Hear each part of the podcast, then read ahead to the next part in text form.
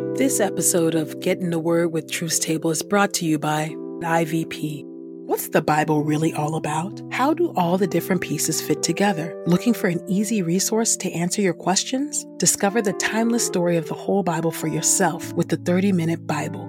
And by Truth's Table. If you've been blessed by these daily audio Bible podcast readings, please consider supporting Truth's Table on Patreon at patreon.com slash truthstable.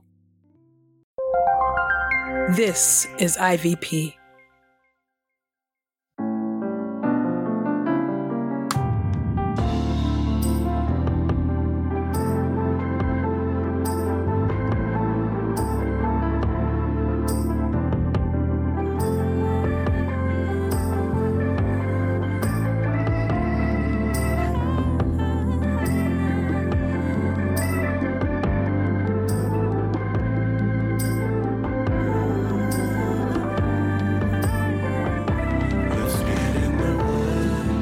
Listening to Get in the Word with Truth's Table. Presented by InterVarsity Press.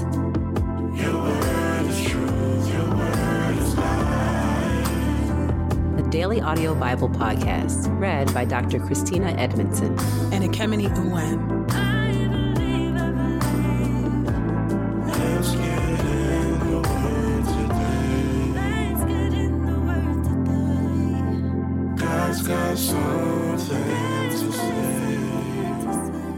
Let's get in the Word, and may the Word get in us. Open our eyes that we may behold wonderful things in your Word. Old Testament reading Daniel chapter 2, verses 24 through 49. Then Daniel went to see Arioch, whom the king had appointed to destroy the wise men of Babylon. He came and said to him, Don't destroy the wise men of Babylon.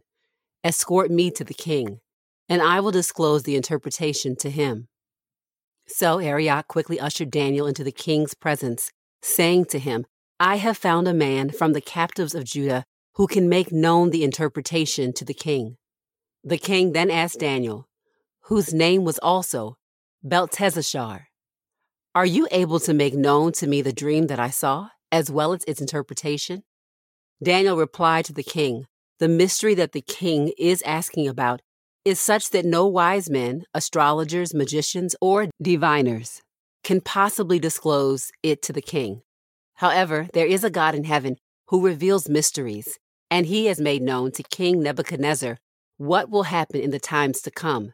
The dream and the visions you had while lying on your bed are as follows.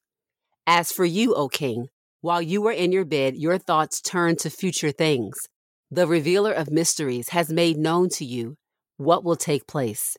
As for me, this mystery was revealed to me not because I possess more wisdom than any other living person, but so that the king may understand the interpretation and comprehend the thoughts of your mind. You, O king, were watching as a great statue, one of impressive size and extraordinary brightness, was standing before you. Its appearance caused alarm. As for the statue, its head was of fine gold, its chest and arms were of silver, its belly and thighs were of bronze, its legs were of iron, its feet were partly of iron and partly of clay. You were watching as a stone was cut out, but not of human hands. It struck the statue on its iron and clay feet, breaking them in pieces. Then the iron, clay, bronze, silver, and gold were broken in pieces without distinction and became like chaff from the summer threshing floors that the wind carries away. Not a trace of them could be found. But the stone that struck the statue became a large mountain that filled the entire earth. This was the dream. Now we will set forth before the king its interpretation. Daniel interprets Nebuchadnezzar's dream. You, O king, are the king of kings. The God of heaven has granted you sovereignty, power, strength, and honor. Wherever human beings, wild animals, and birds of the sky live, he has given them into your power. He has given you authority over them all. You are the head of gold.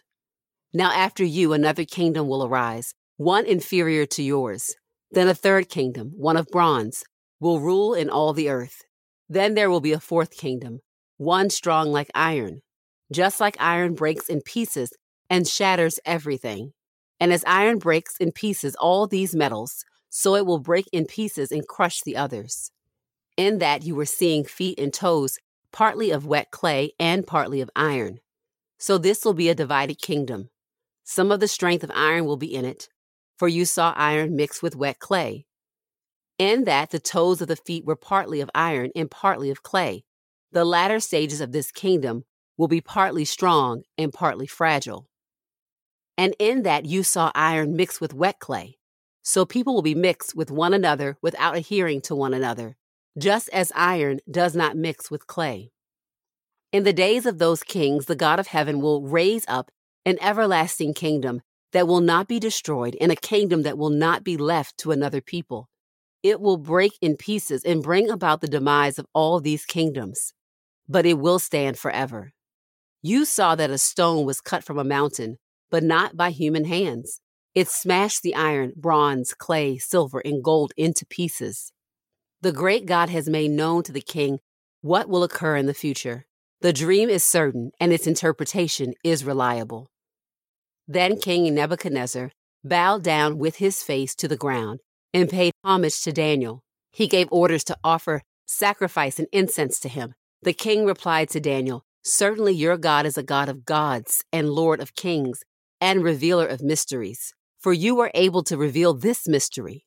Then the king elevated Daniel to high position and bestowed on him many marvelous gifts. He granted him authority over the entire province of Babylon and made him the main prefect over all the wise men of Babylon. And at Daniel's request, the king appointed Shadrach, Meshach, and Abednego over the administration of the province of Babylon. Daniel himself served in the king's court. Jeremiah chapter 36, verses 1 through 4. Jehoiakim burns the scroll containing the Lord's messages. The Lord spoke to Jeremiah in the fourth year that Jehoiakim, son of Josiah, was ruling over Judah. Get a scroll, write on it everything I have told you to say about Israel, Judah, and all the other nations since I began to speak to you in the reign of Josiah until now. Perhaps when the people of Judah hear about all the disaster I intend to bring on them, they will all stop doing the evil things they have been doing. If they do, I will forgive their sins and the wicked things they have done. So Jeremiah summoned Baruch, son of Neriah. Then Baruch wrote down in a scroll all the Lord's words that he had told to Jeremiah as they came from his mouth. Jeremiah chapter 45 and chapter 46. Baruch is rebuked, but also comforted. The prophet Jeremiah spoke to Baruch, son of Neriah, while he was writing down in a scroll the words that Jeremiah spoke to him. This happened in the fourth year that Jehoiakim, son of Josiah, was ruling over Judah. Jeremiah said, The Lord God of Israel has a message for you, Baruch. You have said, I feel so hopeless, for the Lord has added sorrow to my suffering. I am worn out from groaning. I can't find any rest. The Lord told Jeremiah, Tell Baruch, the Lord says, I am about to tear down what I have built and to uproot what I have planted. I will do this throughout the whole earth. Are you looking for great things for yourself? Do not look for such things, for I, the Lord, affirm that I am about to bring disaster on all humanity. But I will allow you to escape with your life wherever you go. Chapter 46 Prophecies Against Foreign Nations. This was the Lord's message to the prophet Jeremiah about the nations. The prophecy about Egypt's defeat at Carchemish. He spoke about Egypt and the army of Pharaoh Necho, king of Egypt, which was encamped along the Euphrates River at Carchemish. Now, this was the army that King Nebuchadnezzar of Babylon defeated in the fourth year that Jehoiakim, son of Josiah, was ruling over Judah. Fall into ranks with your shields ready. Prepare to march into battle. Harness the horses to the chariots. Mount your horses. Take your positions with helmets on. Ready your spears. Put on the armor. What do I see? The soldiers are frightened. They are retreating. They are being scattered. They have fled for refuge without looking back. Terror is all around them, says the Lord. But even the swiftest cannot get away Even the strongest cannot escape. There in the north, by the Euphrates River, they have stumbled and fallen in defeat. Who is this that rises like the Nile, like the streams turbulent at a flood stage? Egypt rises like the Nile, like its streams turbulent at a flood stage. Egypt said, I will arise and cover the earth. I will destroy cities and the people who inhabit them. Go ahead and charge into battle, you horsemen. Drive furiously, you charioteers. Let the soldiers march out into battle, those from Ethiopia and Libya who carry shields, and those from Lydia who are armed with the bow. But the day belongs to the sovereign Lord of heaven's armies. It is a day of reckoning, when he will pay back his adversaries. His sword will devour them until its appetite is satisfied. It will drink its fill from their blood. Indeed, it will be a sacrifice for the sovereign Lord of heaven's armies in the land of the north by the Euphrates River. Get up to Gilead and get medicinal ointment, you dear poor people of Egypt. But it will prove useless no matter how much medicine you use. There will be no healing for you. The nations have heard of your shameful defeat. Your cries of distress fill the earth. One soldier has stumbled over another, and both of them have fallen down defeated. The Lord predicts that Nebuchadnezzar will attack and plunder Egypt. The Lord spoke to the prophet Jeremiah about Nebuchadnezzar coming to attack the land of Egypt. Make an announcement throughout Egypt. Proclaim it in Migdol, Memphis, and Tahpanhes. Take your positions and prepare to do battle, for the enemy army is destroying all the nations around you. Why will your soldiers be defeated? They will not stand because I, the Lord, will thrust them down. I will make many stumble. They will fall over one another in their hurry to flee. They will say, Get up. Let's go back to our own people. Let's go back to our homelands. Because the enemy is coming to destroy us. There at home, they will say, Pharaoh, king of Egypt, is just a big noise. He has let the most opportune moment pass by. I, the king, whose name is the Lord of heaven's armies, swear this. I swear as surely as I live that a conqueror is coming. He will be as imposing as Mount Tabor is among the mountains, as Mount Carmel is against the backdrop of the sea.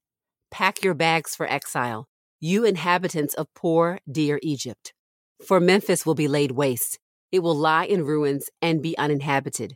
Egypt is like a beautiful young cow, but northern armies will attack her like swarms of stinging flies. Even her mercenaries will prove to be pampered, well fed calves. For they too will turn and run away. They will not stand their ground. When the time for them to be destroyed comes, the time for them to be punished. Egypt will run away, hissing like a snake, as the enemy comes marching up in force. They will come against her with axes, as if they were woodsmen chopping down trees. The population of Egypt is like a vast, impenetrable forest. But I, the Lord, affirm that the enemy will cut them down. For those who chop them down will be more numerous than locusts. They will be too numerous to count. Poor dear Egypt will be put to shame. She will be handed over to the people from the north. The Lord of heaven's armies, the God of Israel, says, I will punish Ammon, the God of Thebes.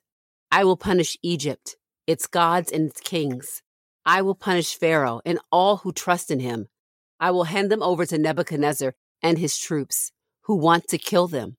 But later on, people will live in Egypt again as they did in former times. I, the Lord, affirm it. A promise of hope for Israel. You descendants of Jacob, my servants, do not be afraid. Do not be terrified, people of Israel for I will rescue you and your descendants from the faraway lands where you are captives. The descendants of Jacob will return to their land and enjoy peace. They will be secure, and no one will terrify them. I, the Lord, tell you not to be afraid. You descendants of Jacob, my servant, for I am with you. Though I completely destroy all the nations where I scatter you, I will not completely destroy you. I will indeed discipline you, but only in due measure. I will not allow you to go entirely unpunished.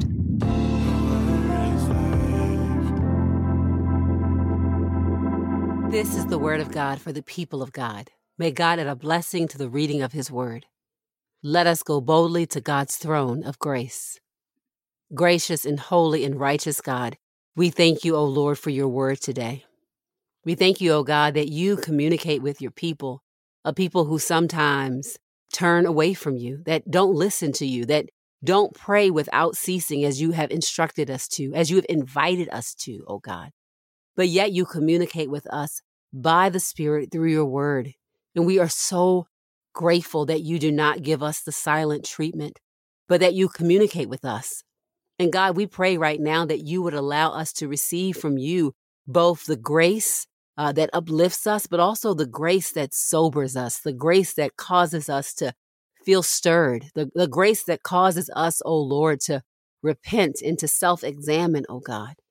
For all of it is grace, and all of it is on the agenda to sanctify your children, to grow us up, to mature us, to make us more like Jesus.